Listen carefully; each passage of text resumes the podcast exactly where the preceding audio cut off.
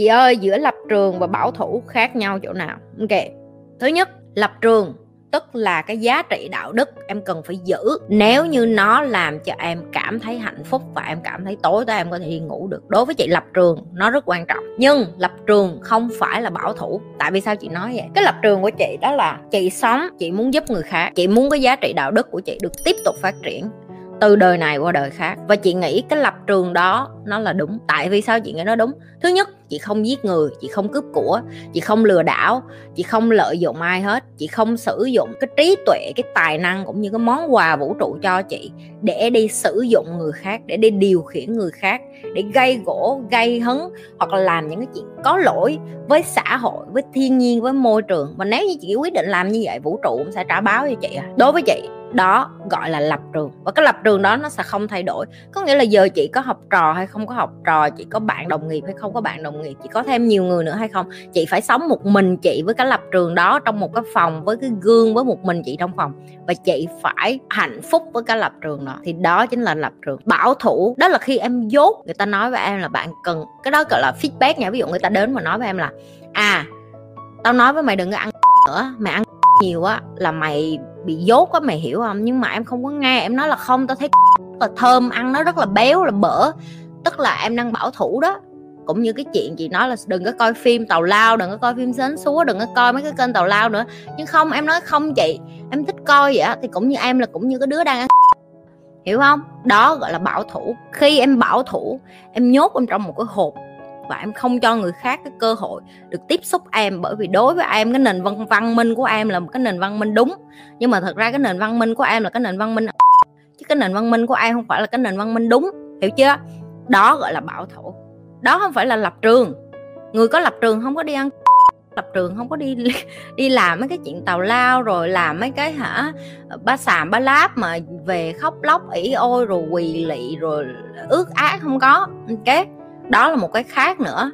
Em phải phân biệt được. Ích kỷ và cái tôi có giống nhau không chị? Và khác nhau như thế nào? Em cảm ơn chị. Rồi, đầu tiên nhi đã từng dạy cho các bạn về bài cái tôi rồi nếu những cái bạn mới coi, có thể coi lại cái video cũ về cái tôi. Như sẽ nói vắn tắt về cái phần cái tôi ở đây thôi. Nhưng những cái bạn đã coi rồi sẽ biết cái khúc này. Những bạn chưa coi sẽ không biết coi lại livestream cũ. Cái tôi là cái được tạo nên từ cái quá khứ cũng như cái tuổi thơ của bạn. Những cái tổn thương nhỏ nhỏ nó tạo thành những cái vết cứa trong cuộc đời của bạn. Và những cái vết cứa đó theo thời gian làm sao để bạn che đi những cái vết cứa đó. Bạn phải làm một cái mặt nạ mới. Bạn phải làm một cái con người mới. Bạn phải làm một cái hình thù mới. Để làm chi? Để bạn không có tổn thương nữa kỹ, nó lại một mặt khác. Nó được tạo nên từ sau khi có cái tôi. Chỉ có khi cái tôi của bạn càng dày, bạn không muốn người khác làm cho bạn đau nữa, bạn không muốn người khác sâu xé bạn nữa, bạn không muốn người khác làm cho bạn bị tổn thương nữa, thì bạn mới bắt đầu ích kỷ bằng cách làm sao? Thu mình lại, co ro lại không muốn yêu, không muốn thương, không muốn gặp ai nữa, không muốn để cho người ta được đụng chạm đến mình nữa. Cái đó đúng hay sai? Câu trả lời của như là tùy, tại có nhiều người người ta không có nhận thức luôn, thì sao? Cái mặt trái của cái điều đó là người ta sẽ đi ra đường mà người ta hại lại người khác. Cái mặt lợi là họ bắt đầu họ sống cho họ hơn và bớt bao động nhưng nếu như có điều ước như đã từng nói Nhi sẽ ước tất cả mọi người được trải nghiệm cái tỉnh thức của Nhi rồi xong trở lại cuộc sống phàm trần thì cuộc đời nó sẽ bớt sân si lại, mọi người sẽ bớt tham lam lại, mọi người sẽ không có còn ích kỷ nữa. Cái sự ích kỷ bây giờ một phần cũng là cái kết quả của mạng xã hội. Người ta đăng lên rất nhiều thứ làm cho con người mình nghĩ là, ô, mình phải có cái này, cái kia thì mình mới hạnh phúc, mình mới giàu, mình mới sướng. Nhưng mà không phải. Bạn chỉ cần một thứ và một thứ duy nhất trên cuộc đời này chính là self. Self tức là bản thân của bạn bạn chỉ cần bạn ngày ăn đủ ba bữa, còn thở không có chết. Như vậy đó là hạnh phúc rồi. Nhưng nhiều người người ta làm quá cái vấn đề đó lên bằng cách họ vẽ lên cái câu chuyện trong đầu bạn là à mua thêm cái xe đi thì bạn mới hạnh phúc. Bạn phải ích kỷ, bạn phải làm ra nhiều tiền, phải mua thêm cái điện thoại, phải mua thêm cái laptop, phải mua thêm cái nhà bự, vân vân. Đó chính là cái quan điểm sai lầm bạn không bao giờ đừng có nghĩ đến cái chuyện những cái đó nó sẽ làm cho bạn hạnh phúc hơn, vui sướng hơn. Cái đó chỉ là cái sự ích kỷ do xã hội nó đặt lên trên đầu mình, vô trong đầu mình nữa. Đó chính là cái sự khác biệt giữa cái tôi và sự ích kỷ. Cái tôi luôn luôn có trước, cái ích kỷ nó giống như cái hạt giống, nó được tạo ra từ cái tôi. Hay có những người thích sự nổi tiếng, nó cũng được tạo nên từ cái tôi. Có nhiều người thích được khen, nó cũng được tạo nên từ cái tôi. Có nhiều người thích được người khác tôn trọng và nể phục nó cũng được tạo từ cái tôi ok miễn là bạn nhận diện ra tất cả mọi thứ là từ bên ngoài, bạn phải cần sự công nhận bên ngoài. Tức là nó là cái tôi và thậm chí bạn nghĩ bạn không tốt, bạn xấu xí, nó cũng là cái tôi tôi nói với bạn là, mày không có đủ giỏi, mày xấu xí, mày ngu ngốc. Cũng là cái tôi của mình luôn. Chỉ có khi bạn đầu hàng và bạn chấp nhận tất cả mọi thứ là cuộc đời nó là như vậy. Không có tốt, không có xấu, không có trắng, không có đen, không có trái, không có phải, không có đúng, không có sai, thì bạn sẽ ổn nhưng mà nếu như bạn cứ tư duy là, ô, mình muốn cái gì nó cũng hoàn hảo.